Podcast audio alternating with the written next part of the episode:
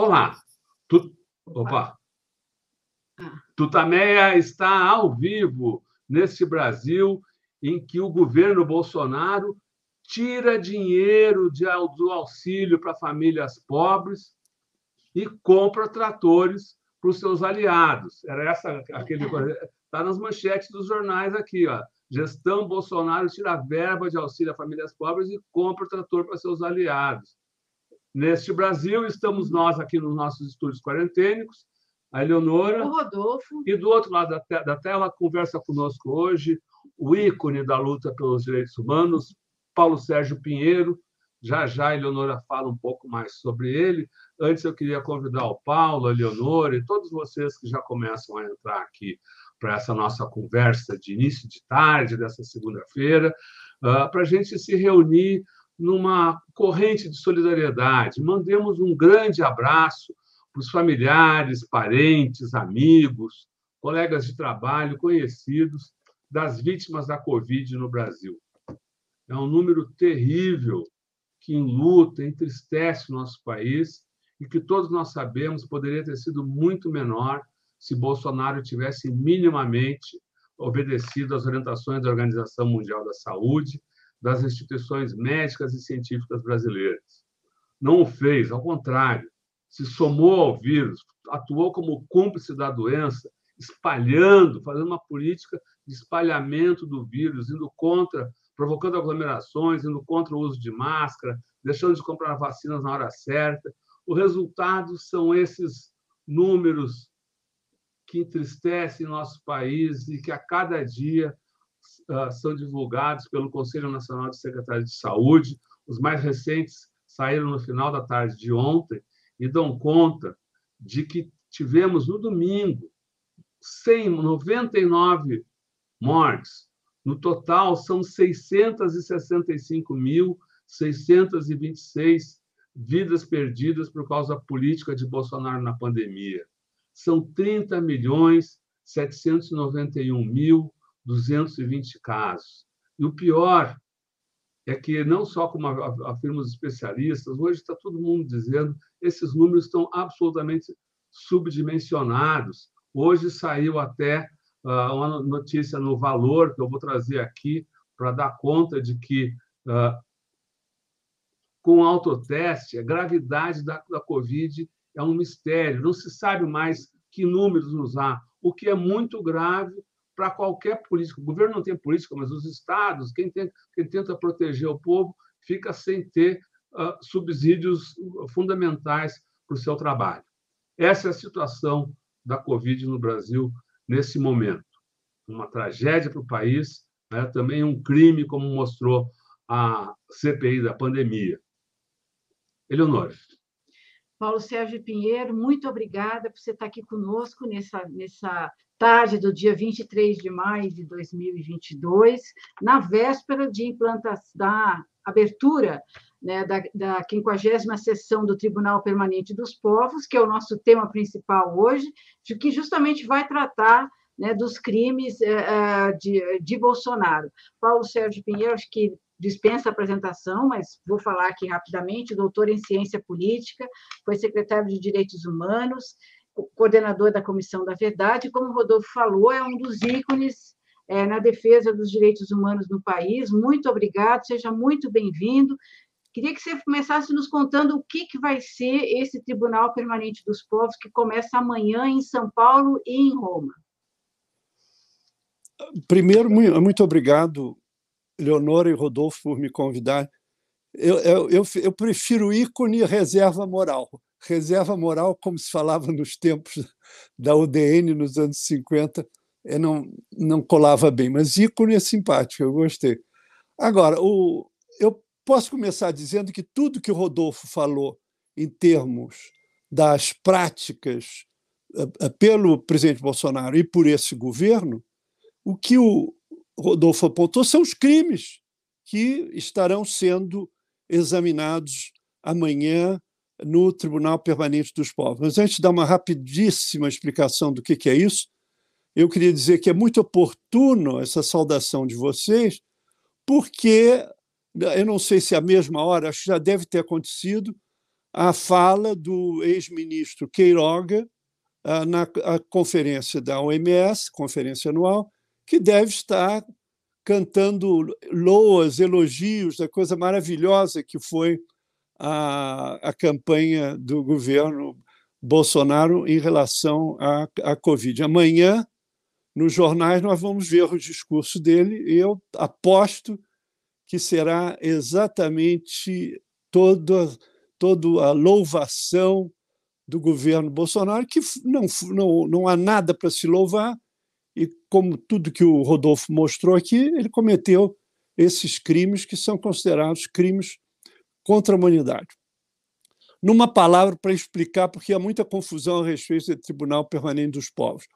Em 1967, o Bertrand Russell, que já estava com 95 anos, fez um apelo por um tribunal internacional dos crimes de guerra dos Estados Unidos na campanha que os Estados Unidos está movendo dentro do Vietnã.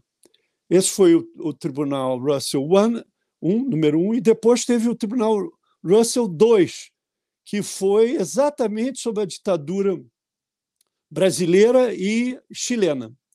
E, então, em 1979, capturando o legado do Bertrand Russell, um senador italiano chamado Lélio Basso propôs a formação do, o, do Tribunal Permanente dos Povos, que é uma, uma entidade internacional com sede em Roma, que uh, vem realizando 49 sessões, quer dizer, a nossa é, temos a sorte de ser a quinquagésima, o que mostra como é uma prática estabelecida. E também queria lembrar que nós também estamos comemorando os 150 anos do Lord Bertrand Russell, exatamente nesse ano uh, de 22.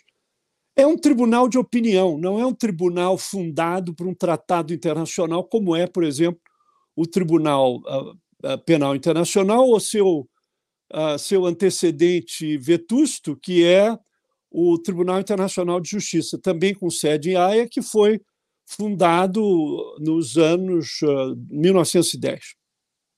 O Tribunal de Opinião é, primeiro, a necessidade de levar as reivindicações dos povos, e não especificamente de um só indivíduo, à consideração de um júri composto de eminentes personalidades, o Luigi Ferragioli, um italiano jurista e juiz, que vai ser o presidente. Depois, nós vamos ter o antigo ministro da, da Corte Suprema da, da Argentina, Zaffaroni, muito conhecido no Brasil, Boaventura de Souza Santos. Temos o antigo presidente da, da Comissão Interamericana de Direitos Humanos, uh, Sir uh, uh, Clark Roberts, que ele é da antiga Barbuda. Temos da antiga Barbuda no Caribe até uma baronesa uh, Vivian Ster, uma figura extraordinária que lutou, lutou muito aqui no Brasil pela situação, melhoramento da situação das prisões.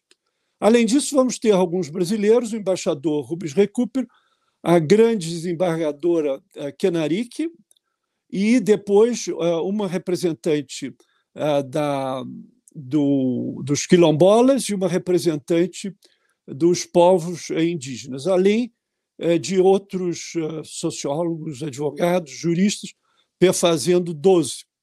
Eles vão ouvir a acusação, que vai ser lida pela advogada Heloísa Machado, que vocês conhecem, e depois por uh, representantes das outras três entidades que apresentaram a acusação, que, que são a, a Coalizão Negra, o, a Associação dos Povos Indígenas, a PID, e depois a Internacional dos Servidores Públicos na área de saúde. Ah, feito a acusação, ouviremos ah, testemunhos e depois perguntas por parte dos jurados. Os jurados estarão todos uh, virtualmente, porque estão no hemisfério sul e no hemisfério norte, razão pela qual o, o tribunal começa tão cedo, às 8h45, porque são cinco horas a mais hoje na, na Europa, de, de onde vêm vários dos, dos representantes. E daí depois, provavelmente em julho, ah, eles vão emitir uma sentença.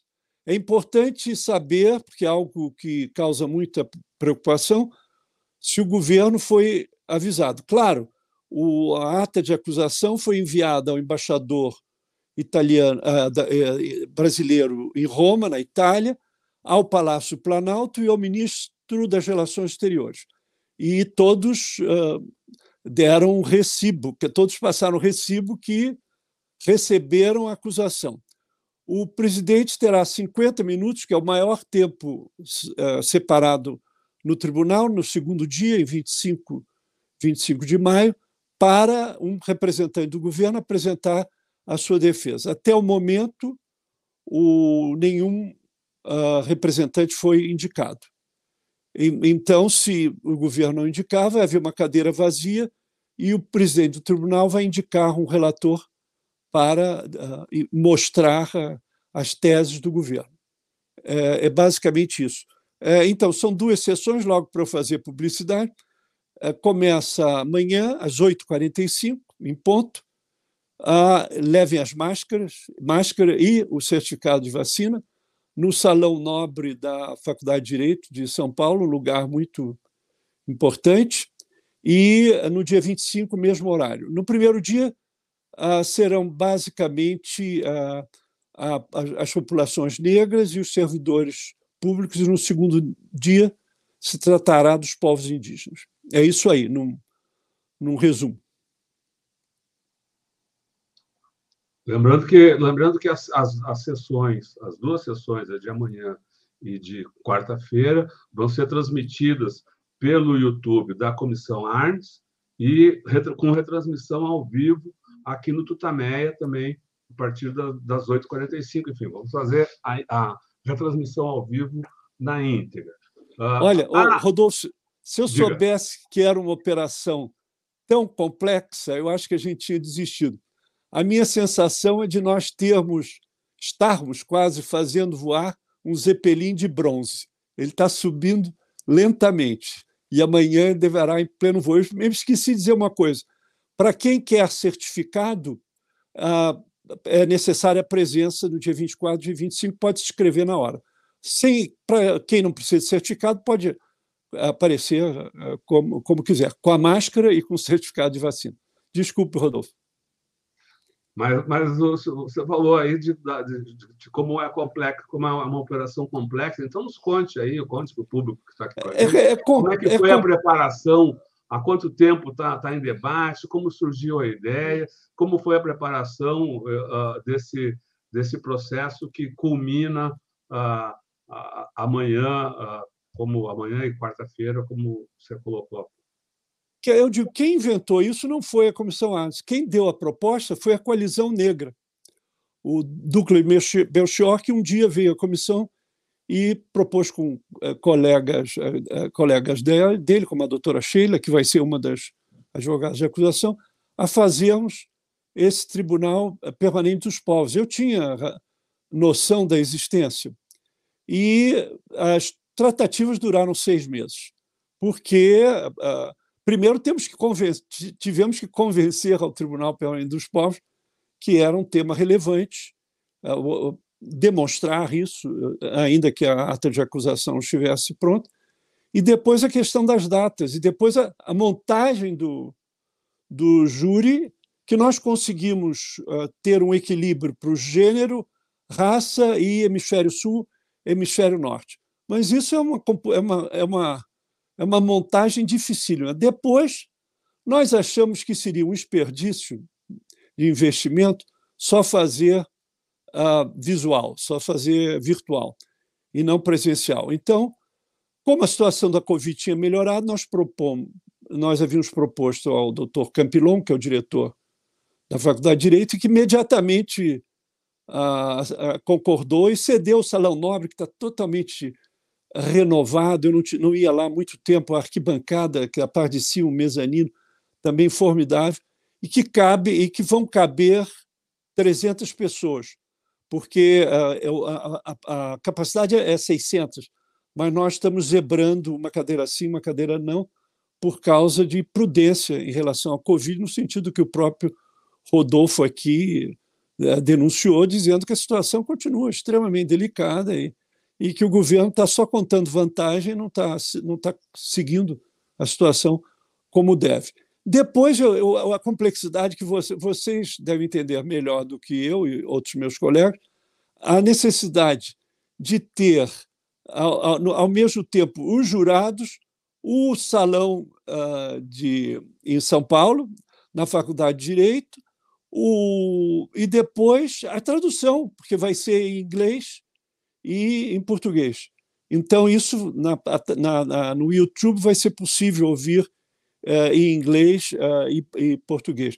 E a montagem é extremamente complexa em termos, em termos dos telões, em termos das diversas câmeras, mas eu acho que uh, nós, nós estamos ansiosos para ver como vai ser amanhã, mas eu acho fizemos vários ensaios também, eu acho que vai, vai ocorrer. É isso aí. Uhum. E o que, que você, vocês esperam de consequência política desse, desse evento? A gente assistiu no ano passado a CPI da Covid, que destrinchou um monte de crimes, apontou um monte de, de barbaridades cometidas pelo governo Bolsonaro e passou a CPI, o relatório ficou na gaveta do Aras, sem muita consequência, a não ser, claro, importantíssimo, né, a denúncia de todos esses casos. Que, como é que você acha que será a repercussão desse, desse tribunal, considerando que hoje, né, a gente, agora a gente está no ano eleitoral? Olha, o tribunal tem uma vantagem que nós não precisamos do procurador-geral da República a, a fazer coisa nenhuma. O, a sentença é uma tomada de consciência, tomada de consciência e, ao mesmo tempo, um alarme. A minha querida amiga Vânia Santana, que foi secretária do governo do Rio quando, quando Benedita Silva foi governadora, ela hoje nos dizia que o que mais, o que mais importa como consequência desse eh, tribunal é aumentar a indignação diante do que vem ocorrendo no Brasil. De que maneira os pobres estão sendo tratados aqui em São Paulo, esse escândalo do, da, da repressão dos, uh, da Cracolândia, né? Ah, me lembrou um pouco a, a, a Israel reprimindo os palestinos no enterro de uma jornalista, como aconteceu. Uh, ela era ainda americana, isso foi uma coisa terrível. Aqueles homens de metralhadora enfrentando os, os uh, usuários de crack como se fossem uh, criminosos. Não é? E o governador que está em campanha achando que isso é muito normal, é a maneira de nós encontrarmos os traficantes. Ele não vai encontrar nenhum traficante assim, quer dizer, é um escândalo. Até quando nós vamos tolerar que os Yanomami estão sendo dizimados pela presença de milhares de garimpeiros? É? e, e quando é que nós vamos terminar o racismo? Quando nós vamos terminar o extermínio dos adolescentes e jovens negros nas periferias das grandes cidades, onde a polícia militar funciona com uma força de ocupação, pelo menos em São Paulo e no Rio de Janeiro, para não falar de outros, eh, de outros estados. Então, eu acho que a, a, tanto o tribunal, dessa maneira tão, eh, tão visualizado, né, desde eh, com grande alegria aqui mesmo no Tutamé, quando como do próprio a própria Comissão Arnes e das outras entidades. Então, nós contamos que deve haver uma, uma, uma visualização muito grande que ajude a tomada, a tomada de consciência. E essa tomada de consciência, não só em relação a essa indignação, por exemplo, a maneira como foram tratados os profissionais de saúde, que foram julgados em frente aos leitos dos, dos pacientes sem nenhum protocolo, sem nenhum tratamento, com a privatização do SUS colocada desde o começo do governo Bolsonaro. Né? Isso foi um pouco atrasado por causa da, da Covid, mas essa ameaça continua, esse, esse maltrato dos funcionários eh, da, da, saúde, da saúde pública. Eu acho que essa é uma tomada de consciência. A outra tomada de consciência, por isso que o título do, do tribunal se chama Pandemia e Autoritarismo, é porque jamais houve desde 1988, um governante eleito para destruir as conquistas de direitos garantidos pela a, a Constituição de 88. Nenhum outro presidente, eu disse isso no outro dia em algum lugar, nenhum presidente, não que todos os presidentes, desde Sarney até Lula e Dilma, fossem amiguinhos, todos fossem amiguinhos da sociedade civil. Não é isso. Mas nenhum dos governos, nenhum dos governos. É evidente que isso era muito claro, eu não vou, não vou atirar no meu próprio pé. É evidente que isso era verdade no governo Fernando Henrique, no governo Lula e no governo Dilma. Mas nenhum dos outros a, a, presidentes que antecederam esses governos virtuosos, nenhum tratou a sociedade civil como inimiga, não é inimiga, como esse governo trata, como a ministra anti-direitos humanos e, e anti-direitos da família, a candidata, acho que é a senadora ou deputada, Queiroga também é candidato. Ele está lá em Genebra fazendo campanha. O, o filmezinho vai servir para a campanha dele para deputado. Quer dizer, as mentiras que ele deve estar, tá, tá contando vai servir para a campanha. Então, nós estamos num momento de emergência, de emergência, que nós temos um presidente da República que a todo dia anuncia que vai fazer alguma irregularidade. Pode não ser o um golpe de Estado como em 64, mas pode ser um tumulto. Ele já anunciou que, que se, ele não, se ele não for eleito, que o tumulto do Capitólio, dia 6 de janeiro, nos Estados Unidos, no parlamento americano, aqui vai ser muito pior. Quer dizer, ele pode melar também a, a campanha eleitoral com essa campanha contra as urnas. Então, é um, é um momento de tomada de consciência da emergência. É preciso que os candidatos, as universidades, os sindicatos, os intelectuais, os jornalistas se ponham como resistindo a essa tentativa de golpe que, como eu repito, o presidente todo dia avisa. Só não, só não, só não entende, ou quem não acha que ele vai fazer alguma coisa, é quem não lê o jornal, a televisão, ou a mídia alternativa. Desculpa. E o senhor vê essa consciência na sociedade civil? Olha, eu comparo. O meu querido e saudoso amigo que vocês conheceram, Alfred Stepan, ele dizia que a, a, a sociedade civil tinha sido a estrela das transições. Se isso foi em 64, hoje é uma sociedade civil muito mais complexa. Basta ver aqui os que vocês, as entrevistas que vocês já fizeram. Tem entidade de direitos humanos para todo um arco das, daquelas minorias, não minorias em termos de, de número, minorias em termos de acesso aos direitos. É uma sociedade muito mais organizada.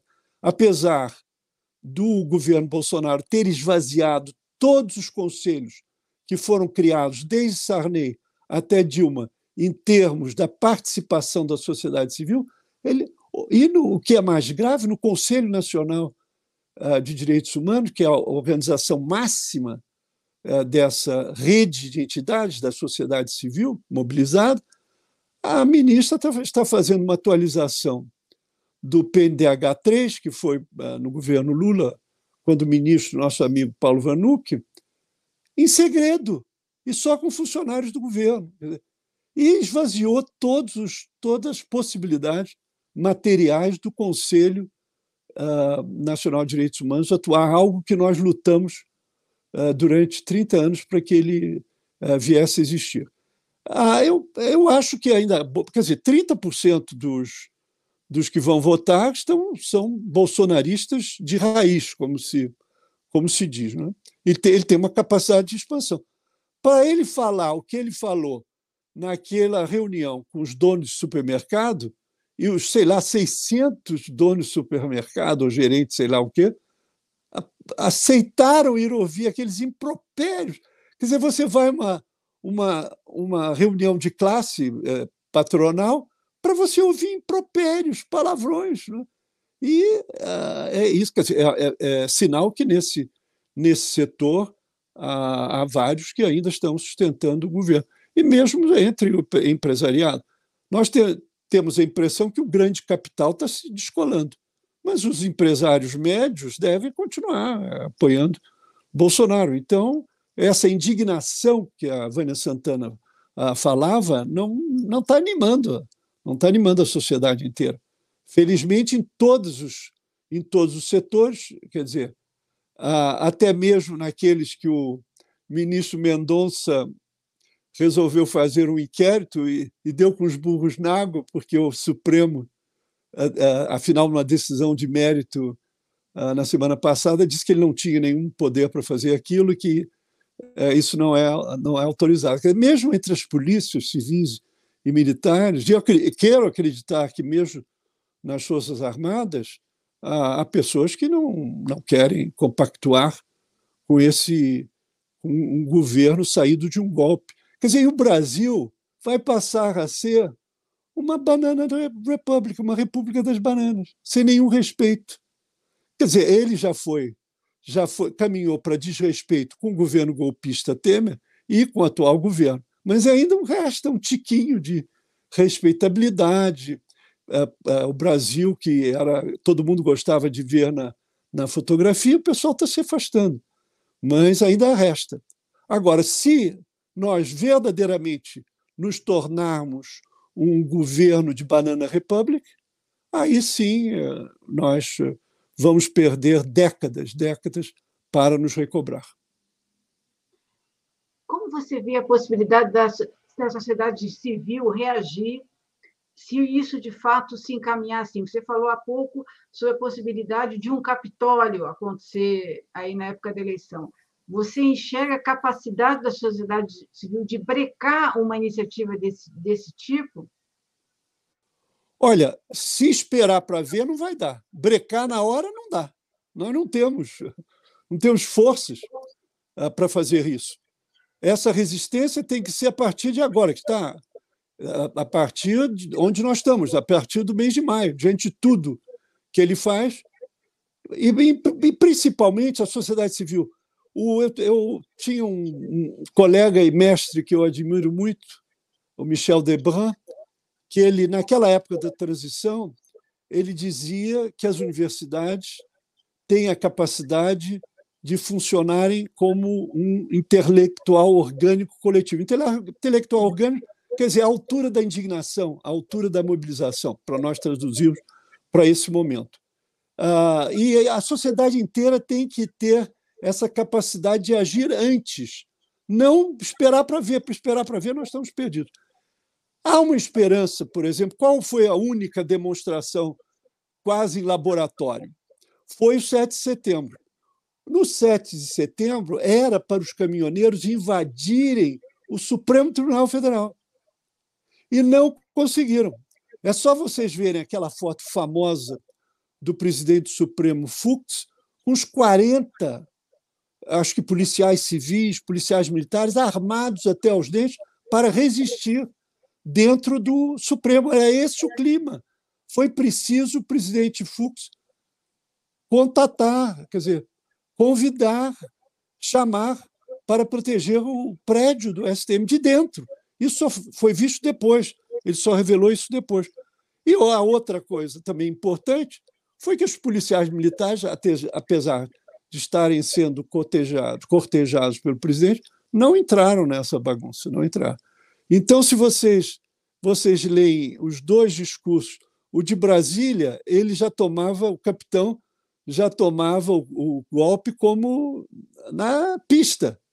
Em São Paulo, ele sobe o tom ainda, mas logo dá com os burros na água. Desculpe, eu gosto dessa expressão.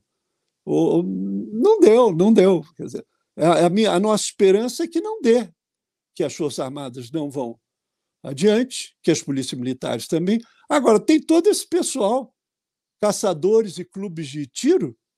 Eu, eu acho que pela última resolução eles podem comprar 60 armas. 60. A ministra Rosa Weber cortou um pouco o entusiasmo do presidente, mas alguma coisa ainda restou. Nós não sabemos o que esses caras vão fazer. E o presidente acha que isso é defesa da democracia, o cidadão armado. Ele diz isso todo dia, nós nem precisamos interpretar. E a outra coisa, é, para terminar aqui, é que as instituições não estão funcionando. A única instituição que funciona é o Supremo Tribunal Federal. Felizmente, hoje é o maior resistente ao golpe é o Supremo Tribunal Federal. Porque o Procurador-Geral da República, que devia estar ah, abrindo processo contra esses crimes de responsabilidade do presidente, não abre. coisa nenhuma. E temos também a Câmara de Deputados a, a serviço do presidente da República. Não podemos contar em nada com a Câmara de Deputados. Só é uma máquina de aprovar ah, os, os projetos enviados pelo, pelo presidente, que eles não conseguiram fazer nos três anos. Então, é um Congresso partido. O Senado é, é, tem alguma distância, o presidente. É, a, a esse, essa semana mesmo eu vi um artigo dele, a questão defendendo a democracia, é um pouco mais vocal, mais explícito na defesa, na defesa da democracia. E foi no Senado que houve, afinal, a CPI uh, da Covid. Então, ao, mesmo tempo que devemos, estar em alerta, mas, ao mesmo tempo, o, desespero imobiliza. Nós devemos ficar desesperados. Nós, eh, o Freud, para citar alguém, o Freud dizia que o grande momento da maturidade do ser humano é olhar a realidade e tomá-la como ela realmente é. Quer dizer, nós não podemos dizer, não, não vai haver nada, é, podemos ficar quietos, ou então vai haver e não, é, nós vamos e tudo isso vai ser destruído, é, entrar no desespero. Nem uma posição nem outra levam a essa resistência que eu acho absolutamente essencial e que se constrói no dia a dia. O Tribunal Permanente dos Povos, propriamente, não tem esse papel político, mas é um alerta, um alerta para, para o que um, um governante de extrema-direita e como o Antônio Cláudio Maria de Oliveira, advogado, dizia essa manhã, meu colega na comissão antes, é que ele não tem nenhum, nenhum fervor pelo ser humano, ele não tem nenhuma consideração pelo ser humano. A, além de todos os crimes que lhe são imputados, o humanismo não existe. Ele é contra o humanismo, na sua fala e na sua prática. Paulo, deixa eu trazer aqui a pergunta da nossa querida jornalista Rosa Freire Aguiar, que lá de Paris pergunta, aí eu vou colocar na tela, uh, Paulo Sérgio Pinheiro, poderia se estender um pouco sobre as Forças Armadas? Há consenso entre os militares de média e alta patente em aderir ao projeto bolsonarista? Você já tocou no assunto, pede para se estender um pouco mais. Eu tenho que agradecer a Rosa a Freire de Aguiar Furtado por essa pergunta e dizer para ela, Rosa, eh, nós estamos tentando fazer aqui o que você disse. Uma vez a, a Rosa disse para mim e outros amigos, agora que o Celso não está aqui, que não está o Severo, vocês, vocês têm que ir em frente, vão em frente. Então, eu estou tentando seguir a diretriz da Rosa. Olha, essa é a pergunta de um milhão de dólares. Ninguém, ninguém sabe exatamente o que passa na cabeça dos nossos militares. Há vários livros, há várias interpretações, mas nós não sabemos. O que há, há indicações de como eles agem, é, se nós analisarmos os, os acontecimentos recentes, né? o comandante do exército não punindo o Pazuello, ah, depois aquela, aquela, aquela parada de tanques com fumaça, eles mal andavam os tanques, foi um vexame total. E ali todos os comandantes e o ministro da Defesa perfilados assistindo aquela, aquela coisa absolutamente uh, grotesca. Depois você tem também notas, uh, eu não vou especificar, notas de ministro, notas de comandante contra ministros do Supremo. Isso não, não é bom uh, não é bom sinal.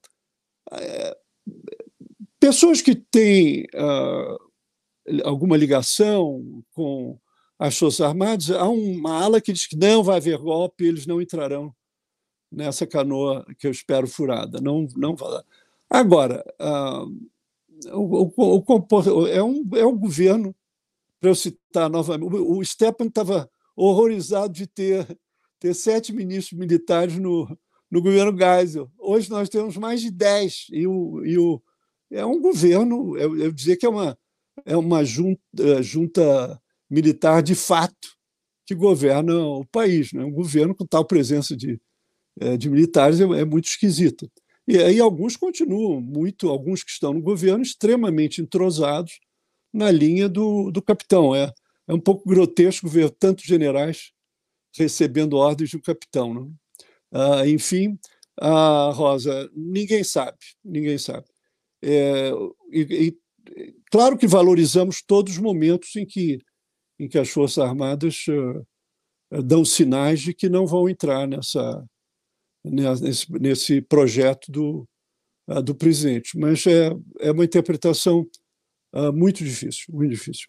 E que eu também não me arrisco a, a dizer. Eu acho que é melhor trabalhar com a noção de alarmes, então, temos que ficar de alarme, temos que fazer a resistência, e aí eh, e, e também eh, todos os que têm possibilidade de diálogo eh, com as Forças Armadas de terem, isso é absolutamente uh, essencial. Não podemos também uh, pressupor que todo o alto comando da, da, da, do Exército, por exemplo, esteja nessa virada golpista. Eu acho que eu acho que seria incorreto achar isso. Paulo, então nos conte um pouco mais a respeito da resistência, porque afinal, a, a, como você bem colocou aí, o, o, do lado de lá há não só o apoio das Forças Armadas ou de parte das Forças Armadas, como esse, essa, essa, a, as milícias e essa crescente uh, uh, armamento de, um, de, de grupos racistas, neonazistas, enfim. Como se faz a resistência é, contra como se faz a resistência contra a força? É, foi bom se lembrar a, a, milícia, que especialmente no meu estado, porque eu sou carioca, né, ah, ele controla um percentual altíssimo de, das regiões do, do estado do Rio de Janeiro. E, e, e a milícia está presente também em outros, outras metrópoles. É, é importante não uh, subestimá-la. Quem não leu o livro do meu colega Bruno Paz Manso, leia logo, e também da Camila Nunes Dias, que trabalha sobre milícia, mas também sobre o crime organizado. Essa também é, é outra sociedade civil, né? é a sociedade civil fora do, do, das normas dos direitos do direito internacional dos direitos humanos. Ah, eu acho que é absolutamente básico a informação né? e o domínio, o domínio dessas uh, das redes uh, virtuais, não é? todos esses novos instrumentos que que a minha geração chegou muito tarde. É indispensável que que os, os movimentos sociais tenham voz através dessas redes paralelas. Agora, é também eu não vou dizer isso para vocês e para e para Eleonora, que comandou um jornal muito importante, de que é essencial que eh, a, a grande imprensa, porque, na verdade, é a grande imprensa que valida as posições. Um editorial, eh, como houve recentemente na Folha de São Paulo, ou no, no Globo, ou no Estado, pelas urnas eletrônicas, eh, por exemplo, é alguma coisa importantíssima. Nenhum, das, nenhum dos grandes jornais caiu nessa esparela de querer vetar, cancelar, como se diz modernamente, cancelar as urnas eletrônicas. Então, isso é, é, é, é tremendamente importante. A informação na TV é, aberta é também ah, essencial.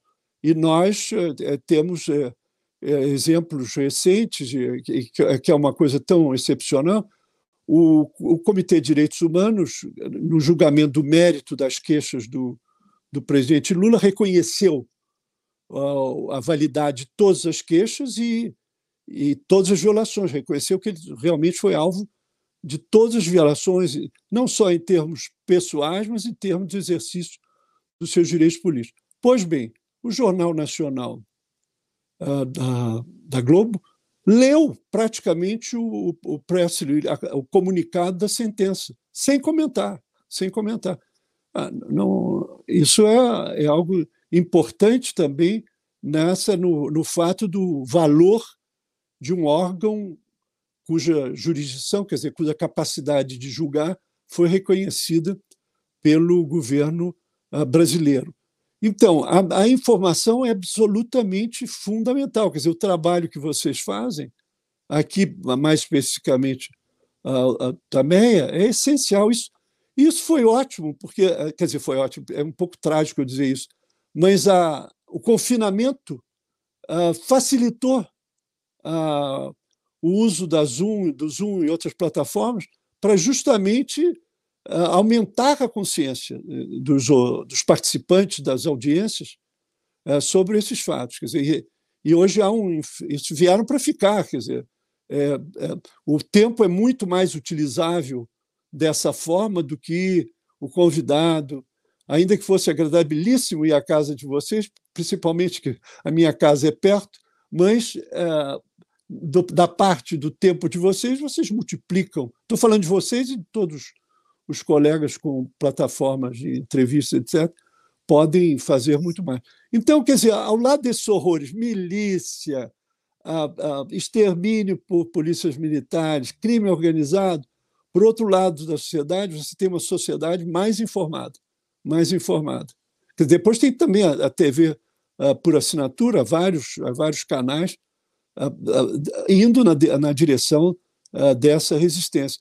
Agora, é, é, preciso que essa resistência, isso foi o, o, o, a, o a, Mário, Vitor, Mário Sérgio Conte, que deu uma receita, da, receita para a resistência, que, que é mais ou menos esse, é, é isso que eu falei, as universidades, os próprios candidatos a, a, nas eleições, não só presidenciais, eleições, os é, candidatos a governador, etc., e a, a questão da, da, da, imprensa também, e as grandes entidades. Você sabe que a, a Comissão Arnes organizou um, um grupo chamado G6, com a ABI, a CNBB, a SBPC, a, a, a ABC, Academia Brasileira de Ciências, também, em termos de pronunciamentos em momentos graves dessas ameaças à democracia. Isso precisa ser retomado. Né? A OAB precisa retomar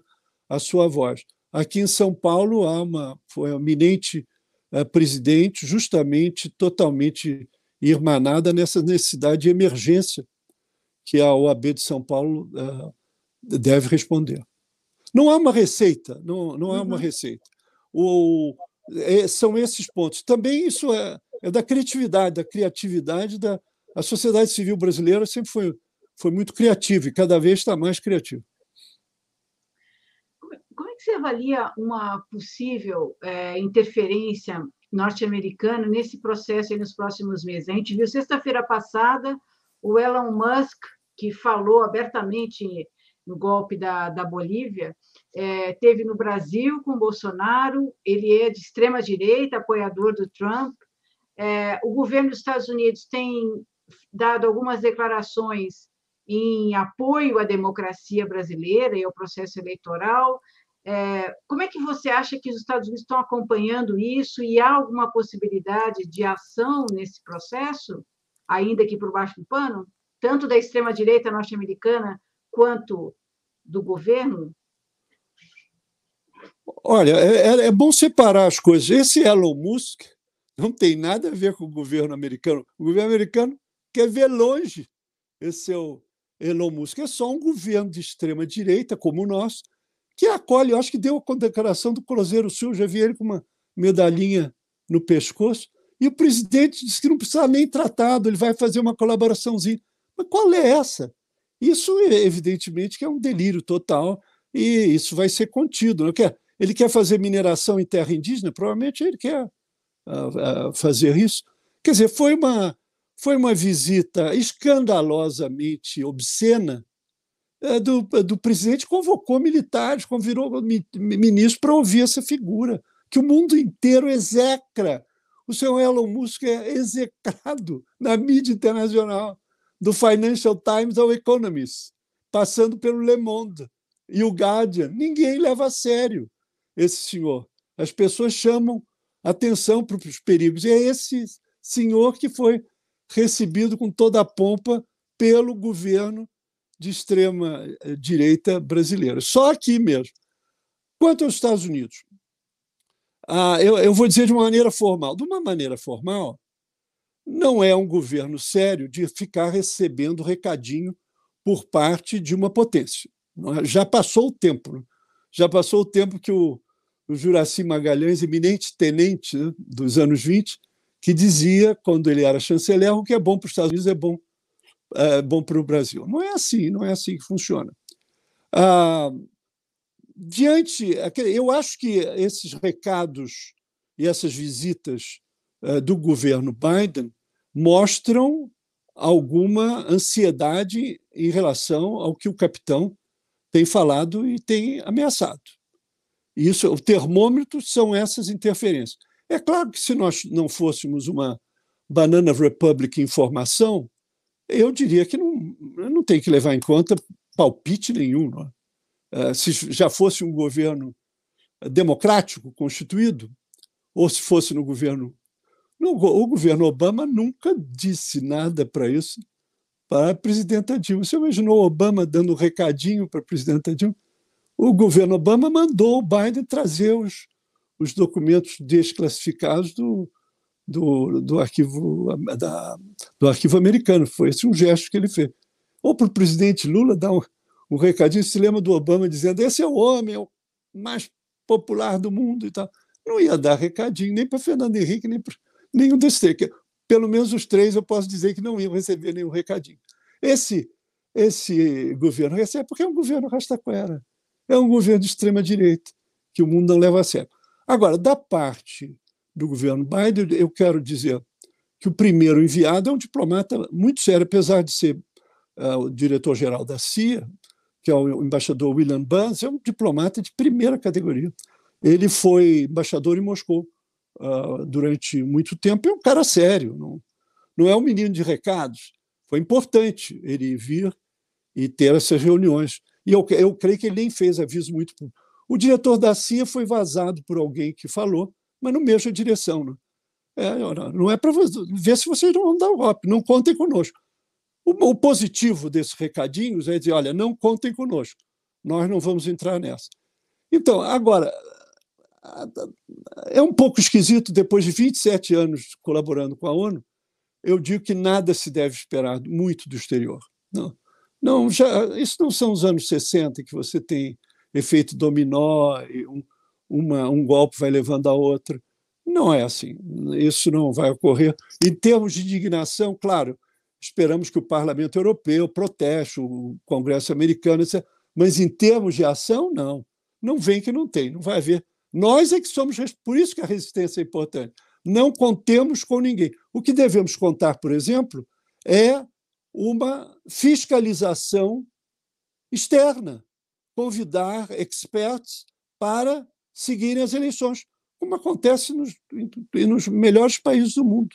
É? é, que o ministro Fachin, muito justamente, está propondo para observadores ou de entidades, ou em termos de uh, especialistas ou, ou figuras uh, públicas, para virem uh, acompanhar, acompanhar as eleições. Eu acho que várias ações no exterior podem ser feitas na resistência. Por exemplo, toda a queixa que nós apresentamos ao Tribunal Penal Internacional e que o TPI, TPI a secretaria nos respondeu dizendo que o nosso a nossa queixa vai ser examinada. Não quer dizer que foi admissível, mas é uma boa coisa, pelo menos passar um recibo. Depois, todas as queixas e denúncias que nós temos feito, e não só nós, mas uma infinidade de, de entidades, para os relatores especiais uh, sobre tortura, sobre execuções, sobre racismo, liberdade de, de religião, uh, tem um acumulado de, de queixas. Isso é o que se pode fazer antes, na resistência, mas depois, depois uh, não podemos contar em nada com a ajuda externa. Essa é a minha conclusão depois de ter ter vivido um mais de um quarto de século na comunidade internacional. Não contem com a comunidade internacional se o capitão der o seu golpe. Só complementando ainda falando da, da, da, resistência, da denúncia no terreno internacional, uh, vem surgindo uh, em muitos países comitês de, de, de, luta em defesa da democracia brasileira, né? comitês de brasileiros que moram nos mais diversos países com as pessoas que moram naqueles países. Eu só estava querendo complementar aqui e passar a palavra para a Eleonora, tem uma pergunta aí. É, eu queria é, é, ver a sua visão, você que conhece profundamente a sociedade brasileira, digamos na hipótese do Lula ganhar 2023 e depois, essa extrema-direita está enraizada no, no Brasil, essa defesa da democracia, dos direitos humanos, ela seguirá sendo uma pauta permanente? Você vê a força dessa extrema-direita se perpetuando numa, numa parcela da sociedade? Olha, eu só queria concordar totalmente com o Rodolfo. Inclusive, em Paris, tem um grupo extremamente atuante. Eu acho que esses comitês brasileiros no exterior eles cumprem um papel extraordinário. Eles fazem parte do, da resistência avançada é, em Londres, em Paris, em Nova York, outras cidades americanas. Eu acho que isso é, é fatalmente importante. É muito importante. Isso, inclusive com a capacidade de influenciar, por exemplo, no Congresso americano, no, na Assembleia eh, Francesa, uh, informar as comissões de direitos humanos nos parlamentos. Isso é, é, terrivelmente importante. Foi muito bom Rodolfo ter, ter lembrado. Olha, a, a, a extrema-direita no Brasil, esses 30% vieram para ficar. E, de uma certa maneira, eu vou muito rapidamente, que eu não quero ser pedante, em 1977, um filósofo importante chamado Theodor Adorno, ele foi fazer uma, uma, uma conferência para os estudantes na Áustria, que estavam começando a ensaiar os movimentos de extrema-direita, é, neonazistas e tudo isso. E ele, a resposta que o Adorno deu foi que a democracia não conseguiu ser efetivamente realizada. E essa extrema-direita é um pouco a cicatriz que fica da incompletude, a palavra é horrível em português, mas não existe outra, a democracia incompleta, a incompletude da democracia. Ele está falando no caso da, dos países europeus, na Alemanha e na Áustria. E eu aplico isso para o Brasil, quer dizer, apesar de todos os governos terem trabalhado com a sociedade civil, mesmo em contradições.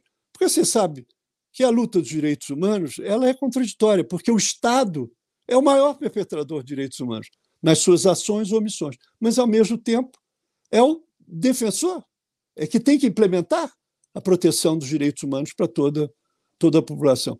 E aqui no Brasil, apesar de todos os progressos, e eu não vou, não quero tratar, enfim, menosprezando os enormes progressos que foram feitos, três pontos a democracia é incompleta. Um, na concentração de renda, que nós somos os temos o segundo lugar no campeonato mundial, o Qatar é o único que nos ultrapassa, e depois a concentração de renda. Houve melhorias, como vocês sabem. O tal do índice Gini variou para melhor em alguns momentos. Em segundo lugar, a questão da violência. A questão da violência, ela não conseguiu ser ah, enfrentada a contento pelos governos, ah, pelos governos democráticos, tanto seja na violência ah, da, dos aparelhos repressivos, a tortura nas prisões, a tortura nas delegacias, como o mau funcionamento do, dos sistemas uh, policiais, essa manutenção de polícia militar e polícia civil, isso foi um desastre que continua e, por motivos políticos, o Congresso Nacional nunca levou isso uh, muito a sério. E terceiro, a questão do racismo. Nós somos o país onde vive um sobrevive um apartheid em relação a todos os não brancos, né? sejam negros, sejam pardos, como esse termo horrível uh, do censo. Nós, a, na minha opinião, nós somos uma etnocracia, uma etnocracia que funciona, todas as instituições funcionam a favor dos brancos. Meu querido colega Sérgio Adorno, acho que há 20 anos, fez uma pesquisa formidável comparando as sentenças por, pelos mesmos crimes aos brancos e aos negros. Os brancos sempre têm sentenças mais leves, tinham sentenças mais leves, pelos, uh, pelos mesmos crimes uh, cometidos pela população negra ou parda. Então, e, e o, os negros, a população negra, que hoje é a maioria, ela está fora dos lugares de poder. Foi preciso, eu vou jogar confete, alto confete também, foi preciso chegar ao governo Fernando Henrique, que não aguentava mais só ver branco nas embaixadas, quer dizer, só tem branco. Não, é, não somos um país branco, não somos. E aí, em cooperação do Ministério das Relações Exteriores, o Ministério da Ciência e Tecnologia e a Secretaria de Direitos Humanos, criamos as bolsas para os alunos de Itamaraty. E os primeiros selecionados foi emocionante ver a qualidade dos candidatos.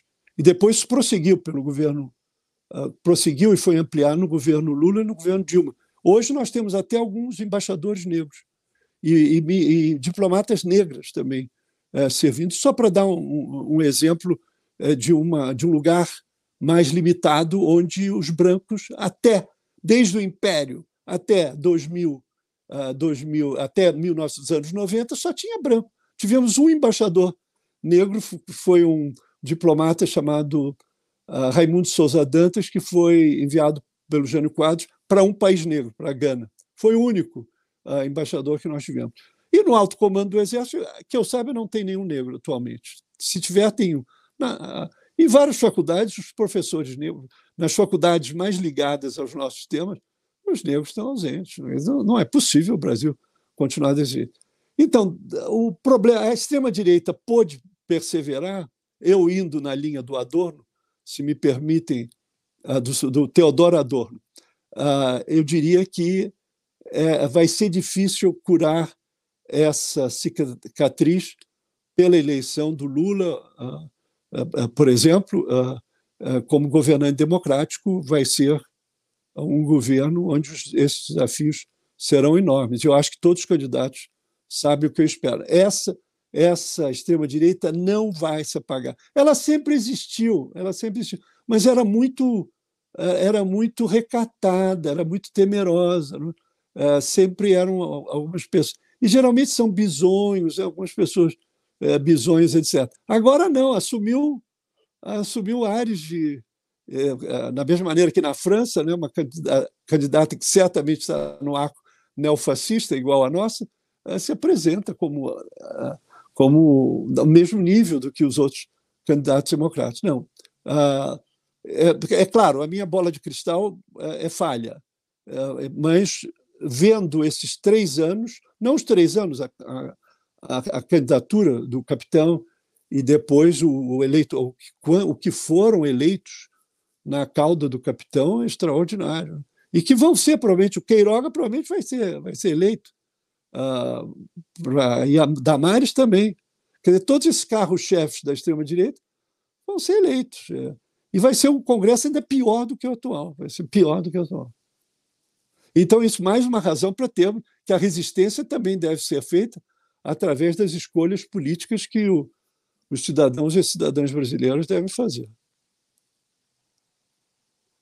Maravilha, Paulo. Queria pedir, antes da gente seguir, uh, ir para os finalmente, eu pedir para você relembrar aqui para o pessoal um pouco o que é a Comissão Arnes, o trabalho que, que vocês têm feito, e, e voltar a dar as informações sobre as sessões uh, de amanhã e quarta do Tribunal Permanente dos Povos.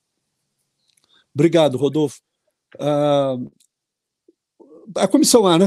nós chegamos a um ponto depois do impeachment da presidenta Dilma que a comissão, a, a comunidade de direitos humanos estava dividida. Pelo menos a nossa comunidade de direitos humanos. Né? Uh, que alguns apoiaram o impeachment, outros não apoiaram o impeachment, e nós chegamos à conclusão que não era possível continuar dessa maneira. Nós já somos tão poucos, tão poucos. Então resolvemos, durante três anos, debatendo, muitas vezes na casa do Zé Gregório, esse, é, uma, criar uma. fazer uma, uma outra entidade na linha muito do, da Comissão Teotônio Vilela, que você se lembra que o Severo, o Teotônio, Gabeira e eu uh, ajudamos a criar em 1983 e durou uh, durou 30 anos, 30 anos, com uh, Eduardo Suplicy, Hélio Bicudo, a Margarida Genevois, que é até a nossa presidenta uh, de honra, a Maria Helena Gregori, maravilhosa, que também foi presidente da, da comissão, a Emir Sader. então, uma comissão apartidária, quer dizer, nós não temos cor partidária, e quando começamos, eu disse na, no discurso inaugural que não íamos fazer oposição, porque não estava ainda claro que seria o governo de extrema-direita que se verdadeiramente instalou. Não que hoje nós façamos uma oposição política, mas, evidentemente, o governo atual concentra todos os males que estavam na cabeça daquele pessoal em torno do Silvio Frota. Lembra-se? Ministro da, da, da guerra, que se chamava, e queria dar um golpe, queria derrubar o presidente Geisel. Aí tentou fazer uma artimanha com, com o alto comando, mas não deu certo. O Geisel avisou isso antes, avisou antes. E o, isso está contado no Hélio Gaspar. Aí o, o Silvio Frota caiu do ministério. O pessoal é aquela linha dura, a linha dura hoje está no poder, está no poder desse governo de sistema de é o nós estamos no governo que o Silvio Frota sonhou. É isso aí. Então eh, nós eh, reunimos vários colegas juristas, advogados, sociólogos. Então a comissão tem trabalhado muito nesses três anos, não querendo liderar alguma coisa, mas atuando em rede com ênfase nos direitos civis e políticos, mas depois da pandemia, tendo que levar em conta uh, os direitos uh, sociais, como a saúde, por exemplo. E temos, uh, nós, como nos, nos diz o padre Júlio Lancelotti, nós incomodamos as autoridades, é o que nós temos capacidade de fazer. São vários visíveis, o ex-ministro Zé Carlos Dias é o presidente, é, o ex-ministro Bresser Pereira com quem que não, nós não vamos conseguir falar? Falamos com todo mundo, tem que falar, incomodar, incomodar. Essa questão da Cracolândia, essa coisa terrível das populações de rua de São Paulo, a cidade mais rica do, do, do, do continente, do subcontinente. Né? É, tem 31 mil pessoas vivendo na rua, 31 mil pessoas.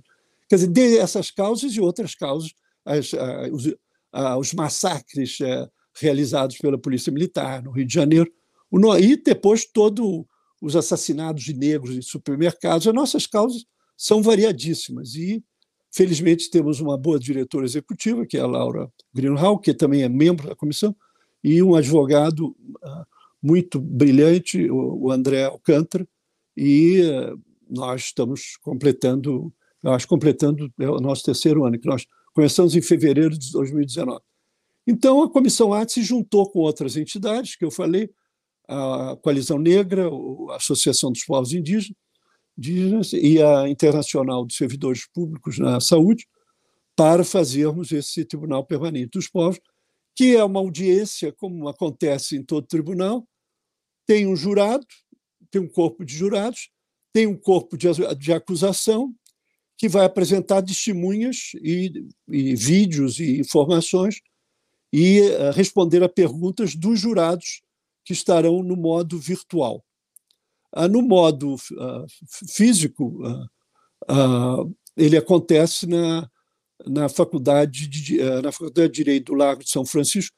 Não levem celulares, porque o meu celular foi furtado por um artista punguista, sem me tocar, levaram o meu celular. Então, não levem, ou então não use o celular na rua, no Lago de São Francisco, ao chamar o Uber, por exemplo. Ah, então, das 8h45 às 13h30. 8h45 da manhã até as 1h30 da tarde.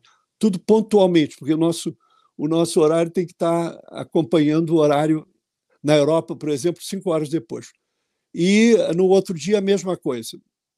Uh, no primeiro dia terá ênfase sobre as populações negras e o, e os, o pessoal da, da, da saúde na Covid, e no segundo dia uma ênfase maior nos povos indígenas. E é necessário ter uma máscara das boas, 95, essa desse tipo, e levarem o certificado de vacina. Ah, o, o, salão está apropriado para, para prevenir o Covid, quer dizer, uma distância de uma cadeira para outra, e é um ambiente muito uh, grande e arejado que eu acho que não vamos aumentar os casos uh, de Covid. Mas todos podem, como o Rodolfo meio gentilmente já disse aqui, podem seguir pelo YouTube, YouTube da Tutameia, que, que vai estar ligado o tempo todo. É isso aí. Se eu não falar demais, eu queria agradecer demais a vocês, não só pelo prazer de eu, de, de eu encontrá-los, mas também pelo trabalho extraordinário e não é jogar confete, um trabalho extraordinário, persistência de exemplo de resistência que vocês dão nesse momento, estão precisando. Fortes abraços. Muito legal, Paulo. Muito obrigado aí por suas palavras. a gente queria agradecer muito a sua participação aqui no Tutameia, agradecer a Assembleia que se formou aqui para ouvir as suas reflexões, as suas informações, e convidar a todos, convidar você e o povo que está aqui com a gente, para a gente se reunir de novo numa outra mensagem em conjunto aqui, mandar um grande abraço, mandar um super muito obrigado para as mulheres e os homens que na área de saúde atuam aí na linha de frente do combate à Covid, muitas vezes colocam suas vidas em risco em defesa das nossas e ainda sofrem todo tipo de ataque que aqui ao longo da entrevista comentamos desse governo que não só uh, produz ofensas, mas também corta verbas, dificulta o trabalho de quem defende a saúde e a vida. Por isso, a elas, a eles, nosso agradecimento, nosso muito obrigado. Essa entrevista fica disponível em todos os canais Tutameia. Busque por Tutameia TV e você nos encontra nas várias plataformas de podcast, no Twitter, no Facebook, no YouTube. No YouTube, não deixe de se inscrever no nosso canal e clicar na sinetinha para receber avisos de novos vídeos. Visite também o site Tutameia, que ancora todo o nosso trabalho, onde a gente publica reportagens sobre as entrevistas que fazemos. O endereço é tutameia.jor.br. E agora, antes das despedidas, do boa tarde, a gente quer devolver a palavra ao Paulo Sérgio Pinheiro para que dessa vez, sem perguntas, mande então a sua, sua mensagem, a sua fala o pessoal que está aqui com a gente e que vai seguir conosco pela internet afora. Paulo, muito obrigado. A palavra é sua. É, eu acho que depois de tantos horrores que eu falei, eu acho que é importante não ficar deprimido nem desesperado. Eu acho que nós é, devemos seguir o exemplo de todas essas populações que foram mais afetadas pelo Covid: a população negra, a população pobre, os povos indígenas. O Severo Gomes dizia que os povos indígenas eles têm, eles têm neles o, o segredo da nossa existência, o código da nossa cidade, da nossa existência como brasileiros, e que foram estão sendo tratados de uma maneira tão desprezível, tão obscena uh, nesse momento brasileiro. E então eu acho que é importante levar a sério os alertas que o capitão faz todo dia e nós nos organizarmos uh, pacificamente de forma uh, clara, uh, não existe nada escondido, ao contrário do que as milícias e estes que se armam, nós devemos fazer uma resistência plenamente aberta. Se não, se não fosse muito, pela incapacidade de fazermos o que estamos fazendo aqui, se um governo autoritário sobre o controle de um autocrata venha a conquistar uh, o governo uh, brasileiro. E certamente uma das suas primeiras ações será a censura, será impedir esse debate livre que o Totameia é um formidável exemplo. Muito obrigado a todas e todos que me ouviram e que vão ouvir mais, quem sabe. Boa tarde. Muito Boa tarde. Muito obrigada. Muito Obrigado, Paulo. Tchau, tchau, tchau. pessoal. Boa tchau. tarde.